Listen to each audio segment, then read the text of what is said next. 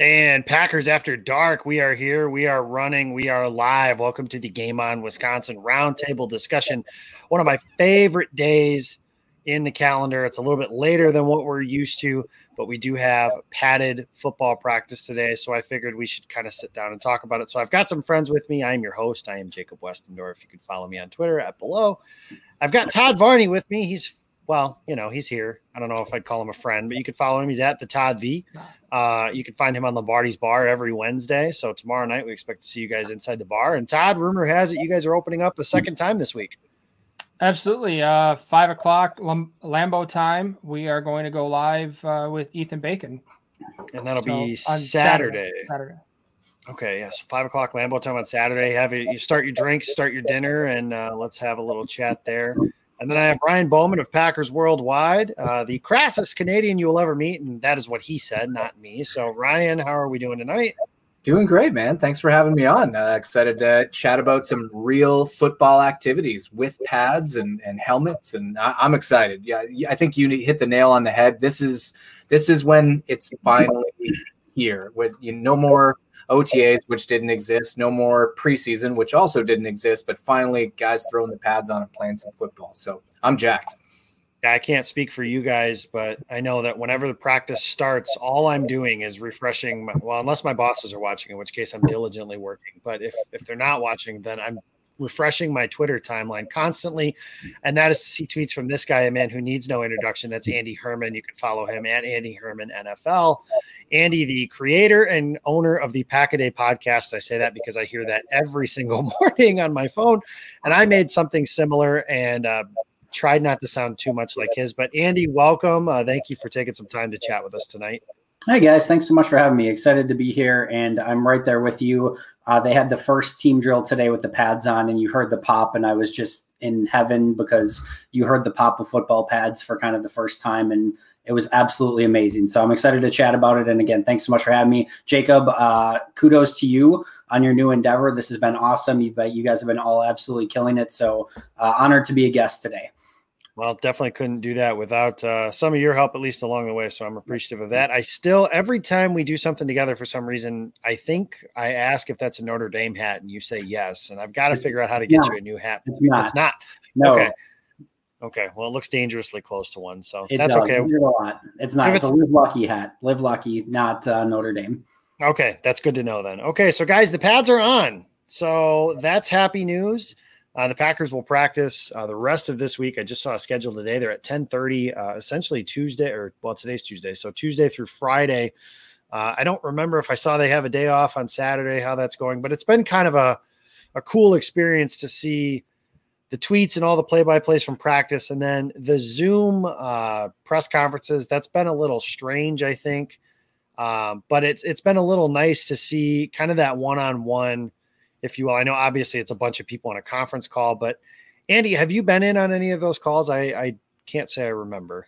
Yeah, I have been prior to practices starting. I was in on pretty much almost all of them. However, it's a little bit logistical of a logistical issue for me personally, where I'm, driving all the way to the practice. I kind of have to usually get back kind of as quickly as possible after, especially now going forward during the work week and whatnot. So I'm kind of there and back. And by the time I get back, usually the Zoom calls are mostly wrapped up, or I'm trying to kind of recap practice or something like that. So I've been kind of trying to listen to them on my way home if I can get good enough reception and, not actually obviously be in the Zoom call to ask questions, but just on Packers.com or whatnot. So it's been a little bit interesting, a little bit unique, but unfortunately hasn't worked out the best logistically for me to actually attend those so far.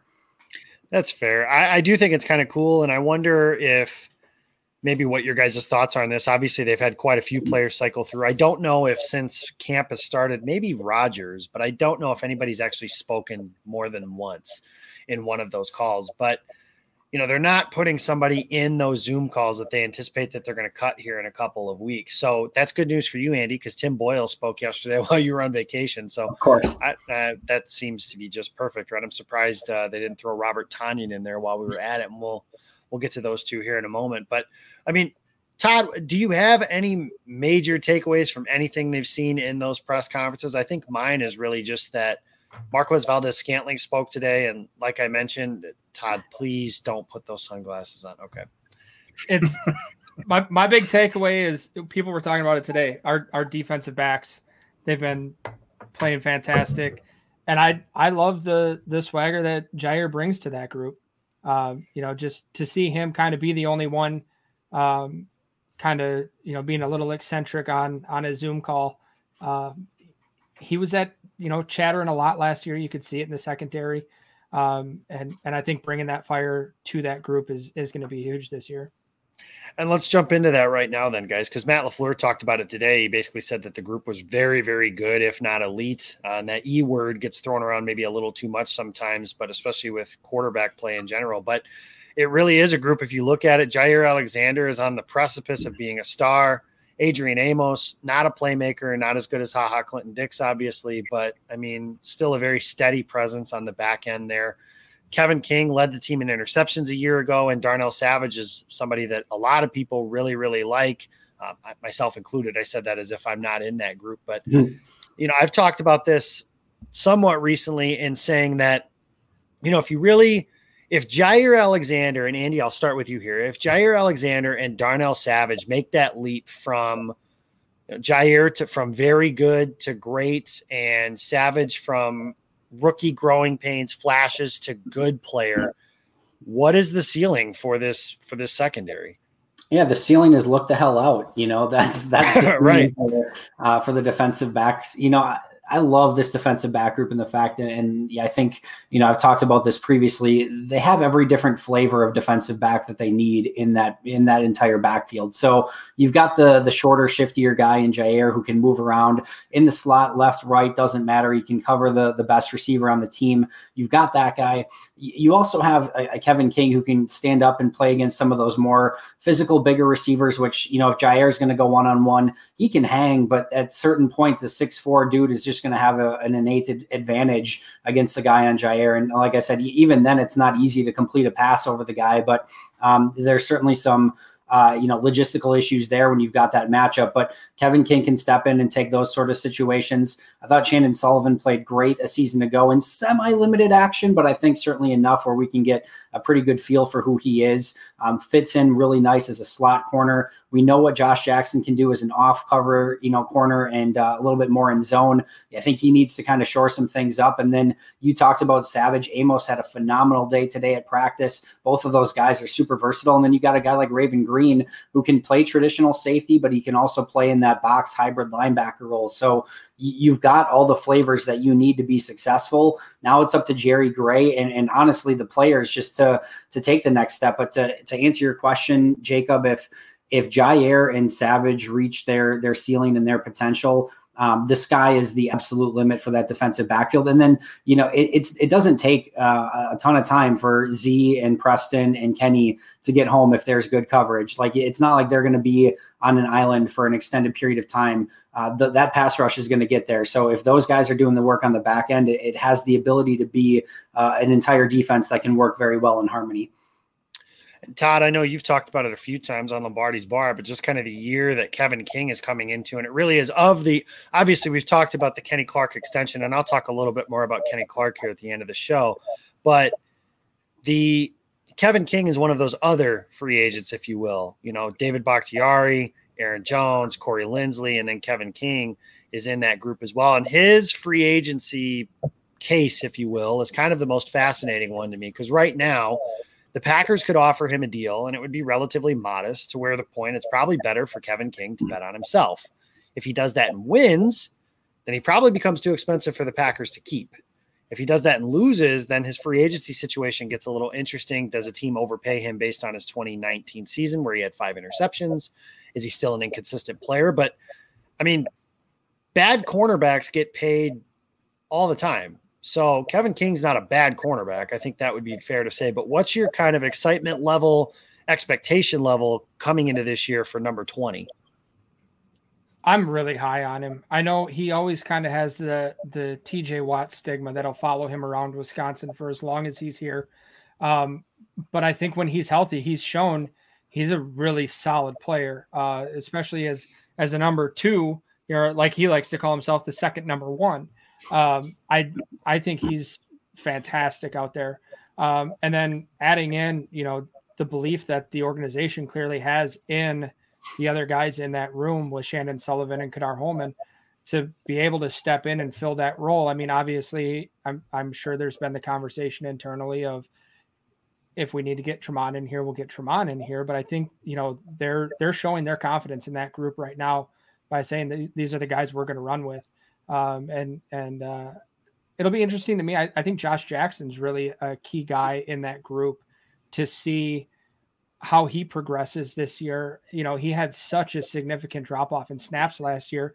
I don't know if it was just he's not a good fit, you know, like I've said before, schematically, or if there was an attitude issue, if he, you know, pissed off a coach or something along the way, or what happened. But hopefully, you know, we can see him come in and kind of be that guy that people were hoping he would be when they drafted him. Yeah, definitely a fair question and a fair point there. Ryan, you know, you mentioned some stuff about Josh Jackson earlier today. This really is it's a big year for him. The issue that the Packers, the disagreement, if you will, that I really think that they have between, and granted, who am I, but between myself as somebody who was really high on Josh Jackson coming out of Iowa versus how they've employed him essentially since he's come to Green Bay, is they've played him kind of in that slot corner role. And that's really the only role at the moment that's open, if you will. I tend to think that the Packers' best group, if Jackson is good, is with him and King on the edges, with Alexander moving inside and Shandon Sullivan if they're going to play that dime roll. Now, obviously, that boundary corner position is more valuable, but it really is a make or break year kind of for him. There's already some speculation, and granted, this is just speculation pieces, but maybe the Packers could look to trade him. I don't think that makes a whole heck of a lot of sense at this point. His value is kind of at an all-time low, but can he be the player? Well, one, I guess, you know, we're kind of newly acquainted here, but were you high on him coming out of college? And can he be that player that they thought he was when they took him in the second round? Yes to both. I think I was very high on Josh Jackson coming out of college. I didn't want them to take him with the first round pick, like a lot of the analysts were projecting him to be. You know, I loved the Jaire Alexander selection, and when they got him in the second round, I almost couldn't believe that a player of that value had dropped right into their hands. So I think it comes down to how the Packers have utilized him historically up until this point. I really don't feel like he's been put into the best position to succeed based on the skill set that he has. Andy touched on it earlier. He was in college primarily a zone cornerback, and I think if he was put into more positions that were, you know, reflective of that skill set, that he would be more successful.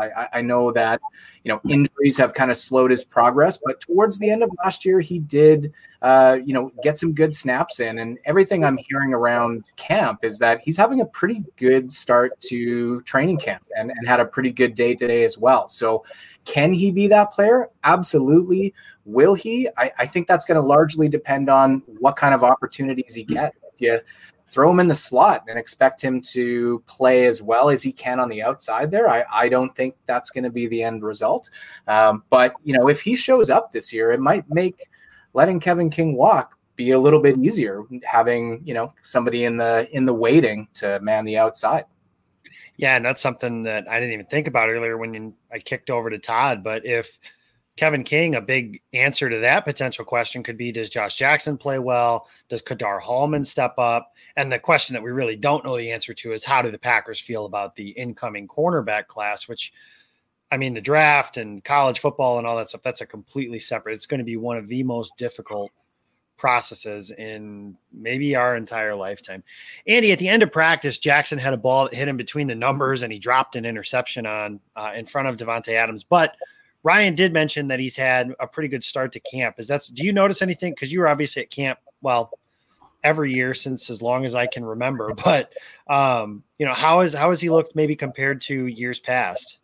Yeah, I mean, I think he's looked good so far. So obviously one of the tough things, I've been at 2 of the 3 practices. There's 80 guys out there. So to try to kind of keep track of everything is, you know, near impossible. But he's made plays on a couple different balls. The play on the ball to end practice today would have been probably a sack. Rodgers kind of held it. He kind of threw to his left-hand side, and Jackson undercut it.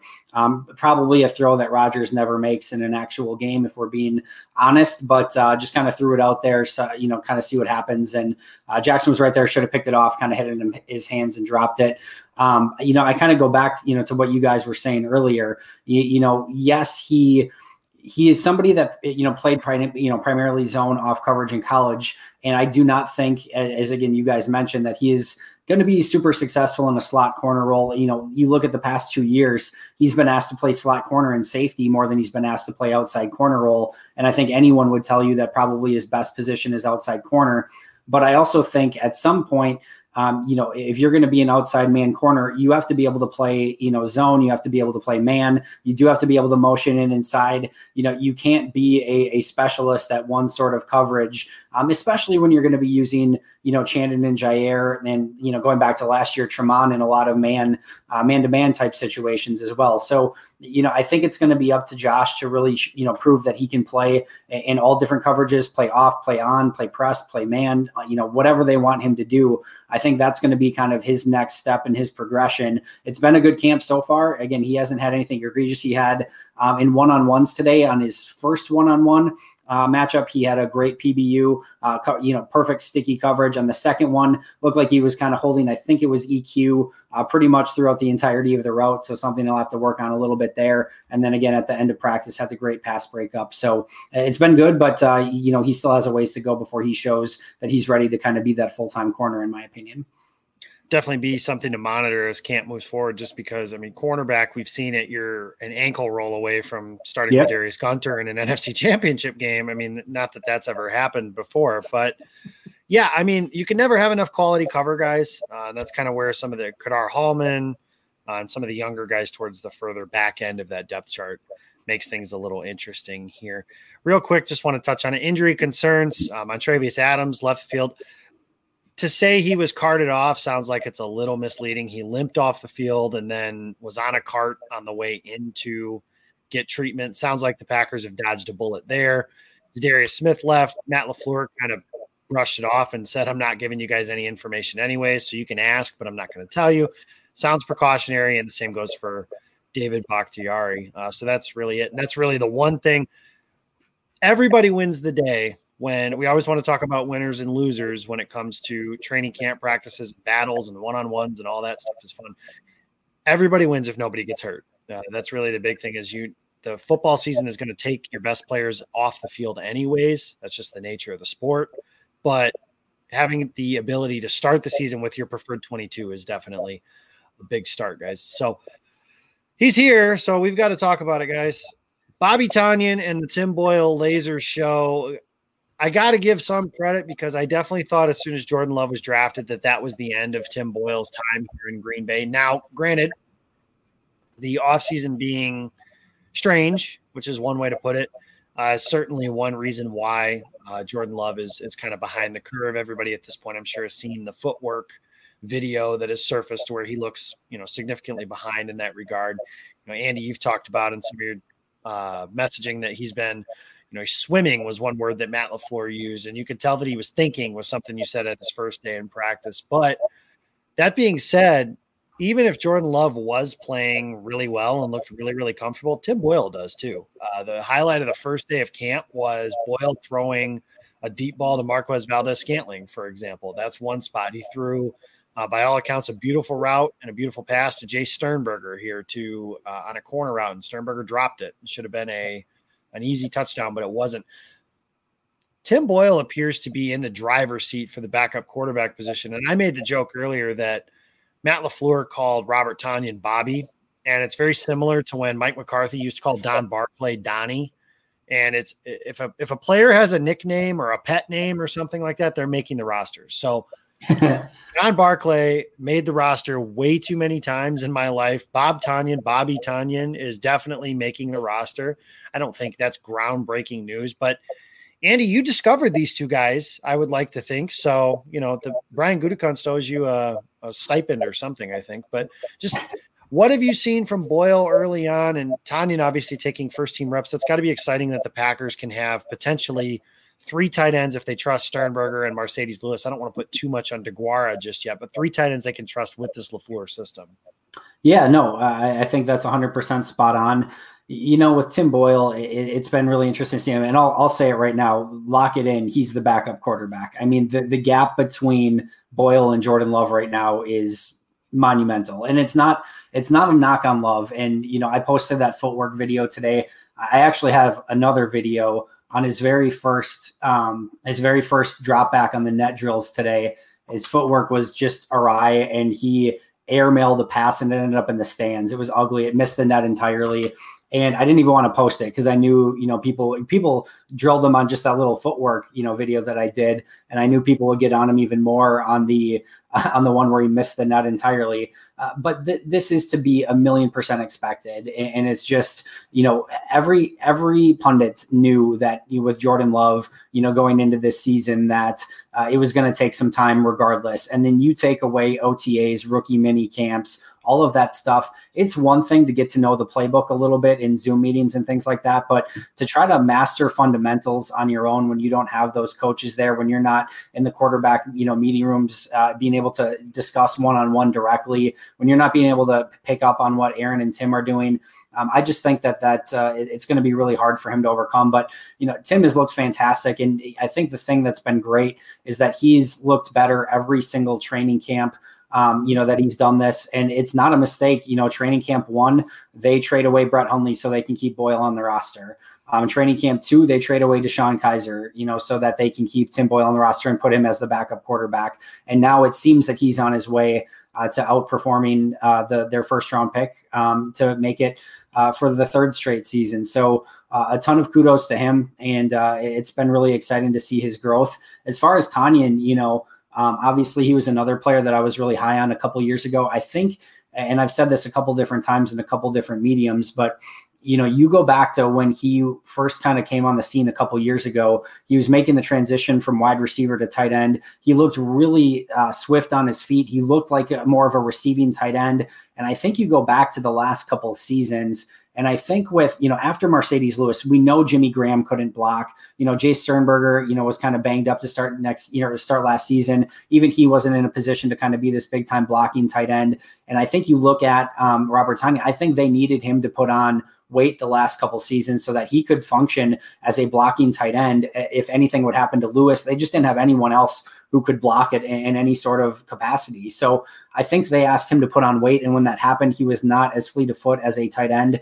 And I think I said all off season, they've got to figure out the right weight, the right strength, everything for him, the right body type. And it seems like this offseason, they've kind of figured that out. And he looks much crisper in his routes as well. Had a really nice move today in practice that I forget who he put it on, but just a really simple route over the middle, but he executed it perfectly, caught a pass, and you can just tell that he and Aaron are on the same page as well. So two players that obviously I've you know, kind of been on for the last few years, and it seems like they're even putting it together more in the first practices so far.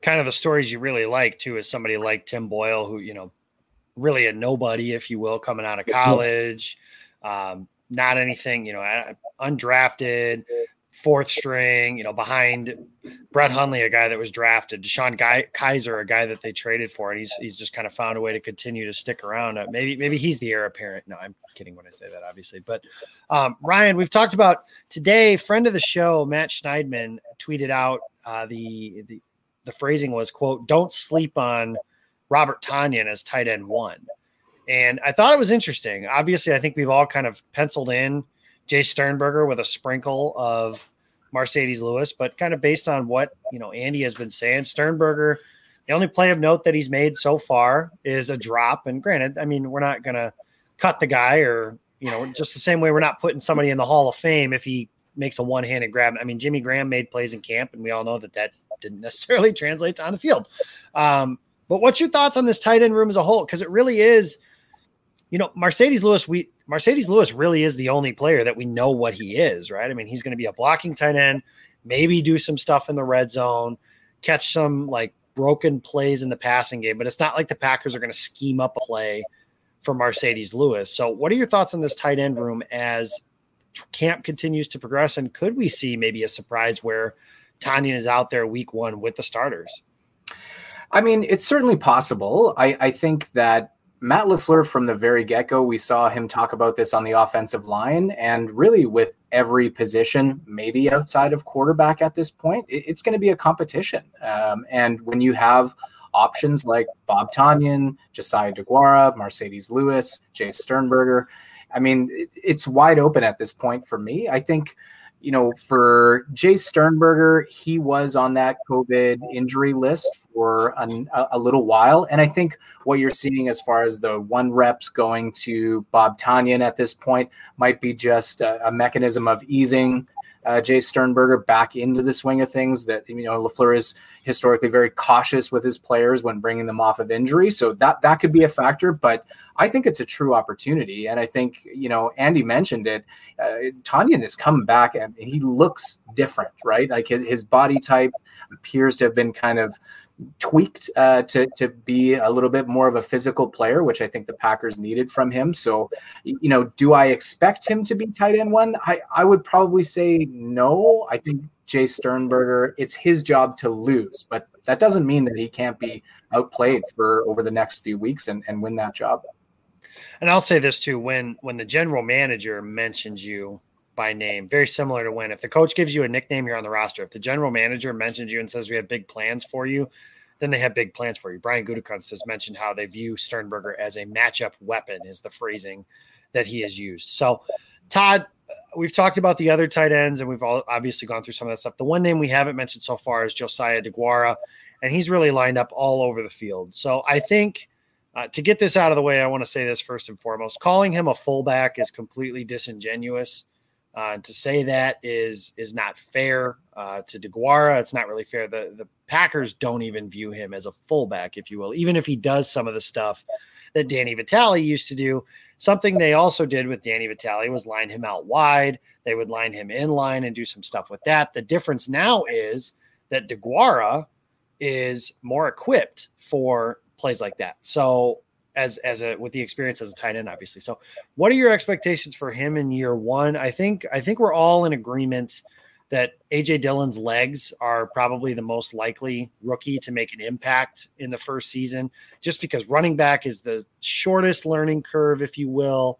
Tight end is a hard one to do, but it seems like they have a plan for DeGuara so far. And as Matt LaFleur has said it, the first thing, and I'll never forget this, and I'll keep harping on it, the first thing Matt LaFleur said after the draft when they asked him about DeGuara was, quote, "Oh, I love Josiah." And he had this big smile on his face. So Matt LaFleur loves Josiah DeGuara. There's no question about that. But what are your thoughts on him as a prospect and maybe what he can do as a player here, as a rookie in this offense?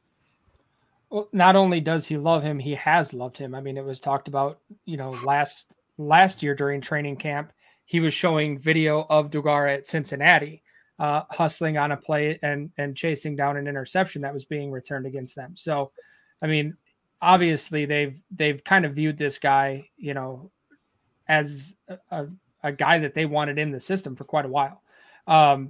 When you look at where they jumped him in the draft, I mean, they didn't have that 4th round pick and they weren't willing to wait until late in the 5th round to get him. That just shows the respect that LaFleur has for the type of player that he is.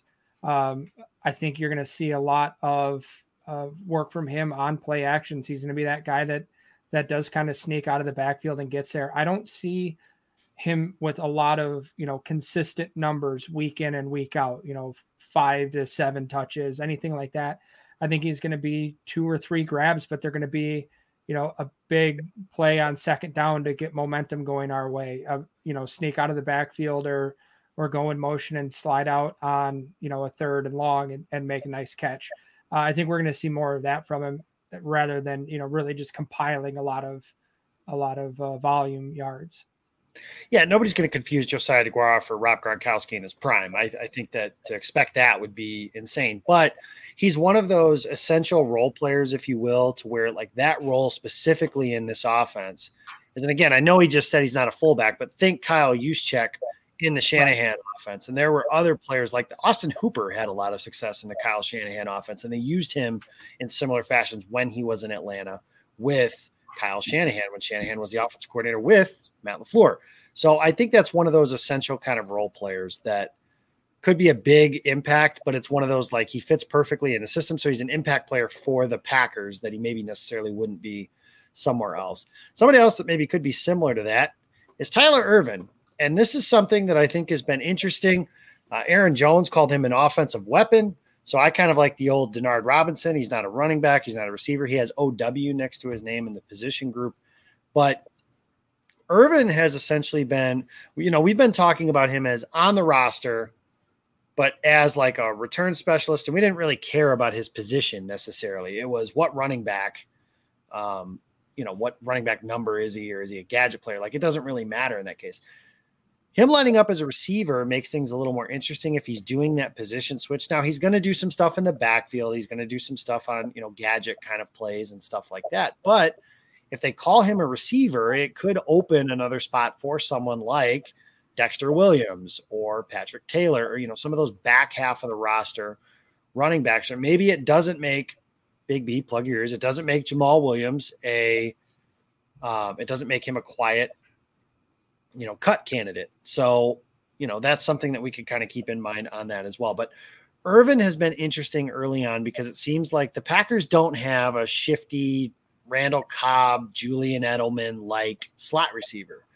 And that's kind of what it looks like they've been trying to use him in the last couple of practices. So, Todd, let's start with you here. What are your thoughts on Ervin potentially having a bigger role in this offense? And can he be maybe another one of those playmakers, pass catchers? Obviously, they didn't add a traditional receiver, but can he kind of make up for the difference that not picking a receiver early in the draft can be by just emphasizing his role a little bit more? I think he can be, and I think he can be the guy kind of like we were thinking Ty Montgomery, except now we have a coach creative enough to actually use that type of a player and figure out how to use a guy. Listen, there will be no slander of Mike McCarthy on my show. So that wasn't slander. That was just a bump to LaFleur being creative. I'm sorry. But I think, you know, being able to use him, a jet sweep, you know, he's one of those guys that if he's on the field and he's in motion, the defense is taking note. Why is he there and why is he moving and when's the ball going his way? And that's just going to open up opportunities for a lot of other guys on the field. I agree. And Andy, the play that clinched the NFC North last season, for example, was Tyler Ervin as a slot receiver. Now, we didn't really think too much of it at the time just because Ervin was kind of a new guy. And we really thought, I mean, I know this because we talked before the draft started this past year. And I mean, we really did anticipate a lot of new offensive toys and weapons for the quarterback. Now, they did add some players to the offense. It just wasn't quite the way that we anticipated. So that's how that worked. But if you saw that stuff on film last year from Ervin, it wasn't just that play either. They did stuff like that with Aaron Jones and Jamal Williams, having a bunch of different backs and stuff that they can trust. But I mean, how many different things and wrinkles can Matt LaFleur throw in with a player like Ervin that catches the attention? With all due respect to Geronimo Allison, nobody's respecting his speed. Ervin's got a little more juice than Geronimo Allison. So how many different things can LaFleur do with somebody like that? Yeah, I don't want to overhype anything after a couple practices, but if there's one thing that I'm super excited about after a couple practices, it's what I've seen out of Tyler Ervin and just some of the things that it seems like they kind of have in mind for him. I think he's going to be a factor within this offense. I think they're going to use a lot of, jet sweeps, fake end arounds, fake jet sweeps. I think they're going to use a lot of orbits. I think they're going to do a lot of different things with him. All of that sounds great, but last year you go back to looking at him in the slot. And I think a lot of times it looked like he was a running back playing in the slot and you didn't have to maybe put a corner on him, to maybe shut him down and feel, you weren't scared by him if you put a linebacker or a safety on him, but his routes have looked incredibly crisp. You can tell that he's been working on his craft at that position. He looks very, very natural playing that, that kind of slot wide receiver position right now. And I think that is very exciting because if all of a sudden he is somebody who can get in and out of those routes, run maybe some of those Wes Welker type slot routes where, he's got kind of a two-way go, some option routes, kind of what they do with Christian McCaffrey a little bit. in Carolina as well. Now that's obviously high praise. I'm not saying that he's going to be CMC or, Wes Welker in his prime or Julian Edelman or things like that. But if he can get some of that down and be more of a threat as a receiver, which I think the early returns are incredibly encouraging on, then all of that other stuff becomes that much more dangerous, because you don't know if it's just going to be, window dressing that he's in there for, or if he's in there as an actual weapon. So I am very excited to see. I think looking at what they've done with him so far, I don't know that it's an exaggeration to say that very well may have played a role in why maybe they weren't more aggressive in getting one of those gadget type weapon receivers at some point, either in free agency or via the draft, because it seems very apparent through the first week that they have some major plans for him. Certainly looks that way. And Ryan, I mean, that's kind of the illusion of complexity stuff that we've talked about that Andy just kind of described there. So, I mean, overall, Paul Brettel always says, like Craig Counsell always says, that he has out-getters instead of pitchers, kind of getting rid of the old starters and relievers kind of thing. He always says Matt LaFleur has pass catchers. So through 3 days of camp and what we've been able to glean, which I admittedly isn't very much, but has your opinion changed much on this group of pass catchers instead of it just essentially being, I believe it's Brendan Rupp that has this trademarked, Davante Adams and the Funky Bunch? Well, I think there is a lot of talent in that room. I know the whole offseason kind of narrative has been like the Packers need a wide receiver aside from Davante Adams, but I think they have a pretty good one in Alan Lazard, and I think they have a pretty good developing prospect in Equanimeous St. Brown. I know he's coming back off the injury, and I don't think he's had a bunch of splash plays from what I've seen in the kind of training camp notes, especially what Andy's been providing us. But I think he is an explosive player that can kind of slot into that wide receiver 3 position. That's my hope. I was really high on Equanimeous St. Brown coming out of the draft, and I think he's had a bit of bad luck, similar to, Oren Burks, and, just hard time getting started, missed the whole year last year. He got injured in Winnipeg, Manitoba. I was at that game, so it's not our fault. I'm not a bad luck charm, guys, I promise. But yes, you are. No, it's not. Ryan Schoberg from Packers Worldwide, always gives us a hard time about the field up here and the injuries that it caused. So I'm trying to live that one down, guys. But yeah, I think when we talk about Tyler Ervin, I actually think he fits really well as a slot receiver. I actually put it out on Twitter today that I would love to see that 3 running back package, Ervin in the slot, Adams out wide, and then you've got Dillon and Jones as split backs, and just the 5 eligible situations that you could create with that personnel package would be super fun. I think the options are kind of limitless. I don't think we'll see that a whole ton, but as a kind of a gimmicky package to throw at a team for an unscouted look, I think that would be pretty cool to see. I agree. And I think that, there's a lot of different things they can do. Dusty Evely's talked about this a lot. He just wrote something today. Well, this wasn't about this specifically, but he wrote something over at Packer Report, and I think he told me he was working on some stuff for what they call the pony package, 2 running backs on the field. And it was something that McCarthy kind of dabbled with it a little bit when he had Ty Montgomery and Randall Cobb. I remember some specific stuff where he had those guys both in the backfield at the same time. But really, LaFleur did a lot of it last year, especially after he had Ervin. And now I think what you can see is they clearly trust Aaron Jones, yes, Big B, Jamal Williams, A.J. Dillon, Tyler Ervin, and maybe another guy. And the thing about that package is if you have 2 backs on the field at the same time, you can't run that the whole game when there's only 2 guys. And they only had 2 guys that they trusted last year with Jamal and Aaron Jones. So it's really hard to do a lot of that 2-back stuff. That's why I think you saw it more later in the year as we're going through everything here. So guys, we've got a little bit of time left. Let's take a couple of questions that we've got going on here. And the first one I had was asking about Equanimeous St. Brown. And it was, did we talk about him yet? And we kind of have, but not really. And Ryan, I know you mentioned you really liked him. He's kind of the darling, of this camp, if you will. And the only thing that I have been giving as far as caution is just to remember he hasn't played football since December 23rd of 2018. That's a really long time ago that he hasn't played in a live NFL game that actually matters. And when you go that long without playing football, it just takes some time. Now, at the same time, I do understand that the that he had some nice moments as a rookie. He had the back shoulder fade against San Francisco. He had that really that whole game before he got concussed against the Jets. He had a crossing route that he turned into a huge gain against Detroit. I understand that. That being said, it's been a long time. I think what helps him in this regard is that there's not exactly somebody. I know Reggie Begelton had that big first day. Obviously, it's been a little quieter since, but like Andy mentioned, there's 80 guys on the field.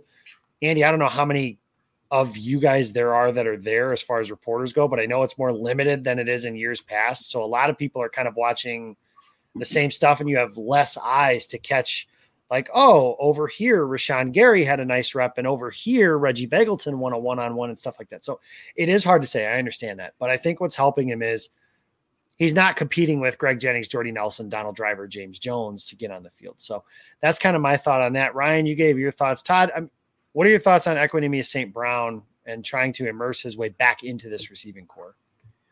I think it'll be him and MVS kind of pushing for the 3 and 4 spots.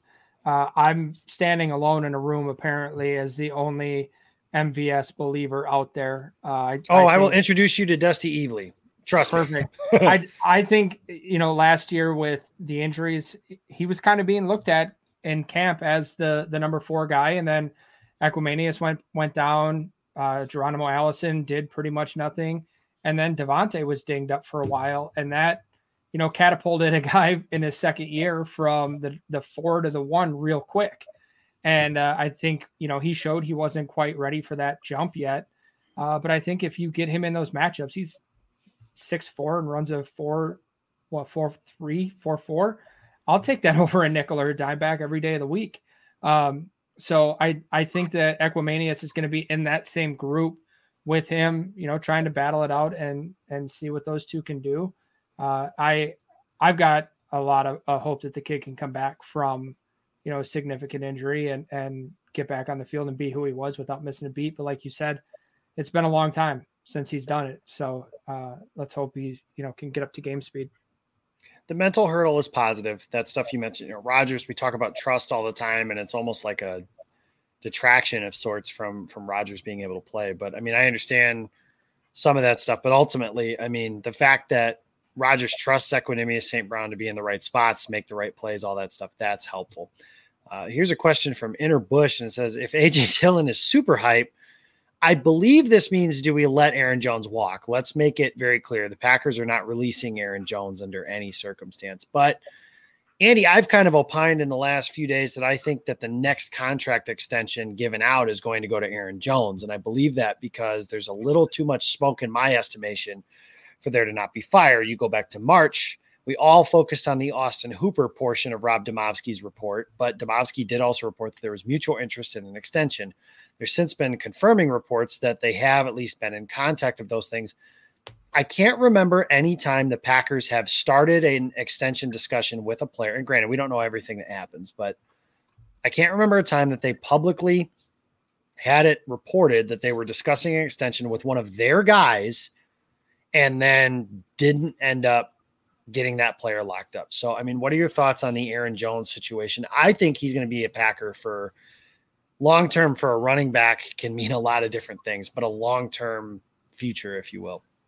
Yeah, that would not surprise me. And I think, you know, some people saw the writing on the wall with, you know, A.J. Dillon and thinking that that could be the end for Aaron Jones. I don't necessarily think that that's the case. If you remember, Matt LaFleur was pretty adamant pre-draft that he wanted 3 running backs. You know, he wanted a stable of backs. And I think if you look at what Aaron Jones and A.J. Dillon bring to the table, I mean, they complement each other so ridiculously well that I think there has to be some interest. I mean, this is not a situation where, you know, Aaron Jones is a one-trick pony at running back, and, you know, or even that he's had, you know, a ton of wear and tear for whatever reason. The first couple of years, Mike McCarthy didn't want to use Aaron Jones a whole heck of a lot. So, you know, he's got, you know, a lot of traction left on him. I do think there's still an under, you know, a belief, I guess, that, that people don't want Aaron Jones, having 25, 30 touches a game. Well, now he's in a situation where you can mix in AJ Dillon and Jamal Williams, Tyler Irvin, do a bunch of different things, and he doesn't have to do that. So if you can extend him, 4 years past this year, something like that on a reasonable deal, don't pay running backs all day long.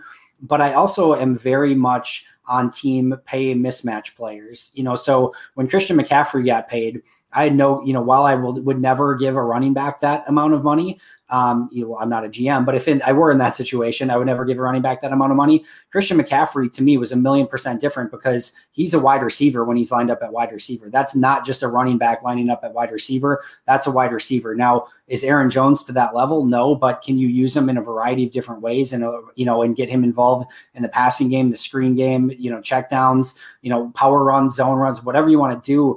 He has a lot of versatility there and not a lot of wear. So I'm all on board with them giving him a semi-reasonable contract. I think if they overpay, I think they do need to be careful there, especially just after spending a second-round pick on a running back. But it would not surprise me, to go back to your comment, if he were the next one done for a lot of the reasons that you just mentioned. Well, I want to make sure that if this does happen, I do want credit as I called it. So if we're going back to the middle school rules, I think that gets me like first in line at the lunch line or something like that. I'm not sure. So we'll do one more, guys, before we can wrap up. And Aaron wants to know, who is the emerging star this year, also known as this year's Alan Lazard? So somebody that becomes a bigger contributor. So Ryan, give me 30 seconds or less on who you think that person is. Ooh, it's a good question. I think it's going to be Rashaun Gary. I think the way that Mike Pettin plans to use Rashaun Gary with Zadarius Smith and Preston Smith on the field at the same time, it's going to free him up. When you've got Kenny Clark, Z, and Preston, who are you going to double team? And then you throw in maybe Rashaun Gary into that mix, inside, outside. I mean, I think the possibilities are really, really cool there. And he looks amazing coming out of camp. Everything I'm hearing is that he is super active. He looks so much leaner, but apparently he's 5 pounds heavier. So I don't know if he put on a ton of muscle mass, but he has put in a lot of work over the off season. I see him as a really hungry guy. And I think there is going to be a ton of opportunity for him in this defense. So I look to him to kind of get to that 8 sack kind of mark, which would put him into a fairly high contributing role for that Packers defense. Yeah, the Packers, the organization, would be thrilled with something like that, I can tell you, because I don't know if I've ever seen a disc. I'll put it this way. Since he's here, I could say this. Andy's response when the Packers picked Rashaun Gary, and I will never forget this, was every word had a dot after it. You have got to be freaking kidding me, is what it said. Nobody that I saw was super thrilled with the Packers selecting Rashaun Gary. And then you listen to the organization talk about him, and everybody raves about this dude. Mike Smith said he ran around the building when the Packers picked him, said he had him as the #1 edge prospect. That's above Nick Bosa. Nick Bosa is really good, guys. I mean, that's an interesting thing to say. So I do think the dynamic there is interesting between the fans and, I don't want to call us amateurs, but, pundits, if you will, thought on a player versus an organization's thought on a player. I don't know if I've ever seen this big of a disconnect. So Rashaun Gary, I can tell you, if the Packers are right on him, that's the key that can really unlock this entire defense, just because he really is. If Mike Pettin could build a edge player in a lab, it's Rashaun Gary. Yep. And that it works perfectly that way. So Todd, who's your breakout star, emerging star this year? I'm going to jump in before Andy takes him and say it's Bobby Tonyan. Kind of like they mentioned, he's got a different look to him this year coming in.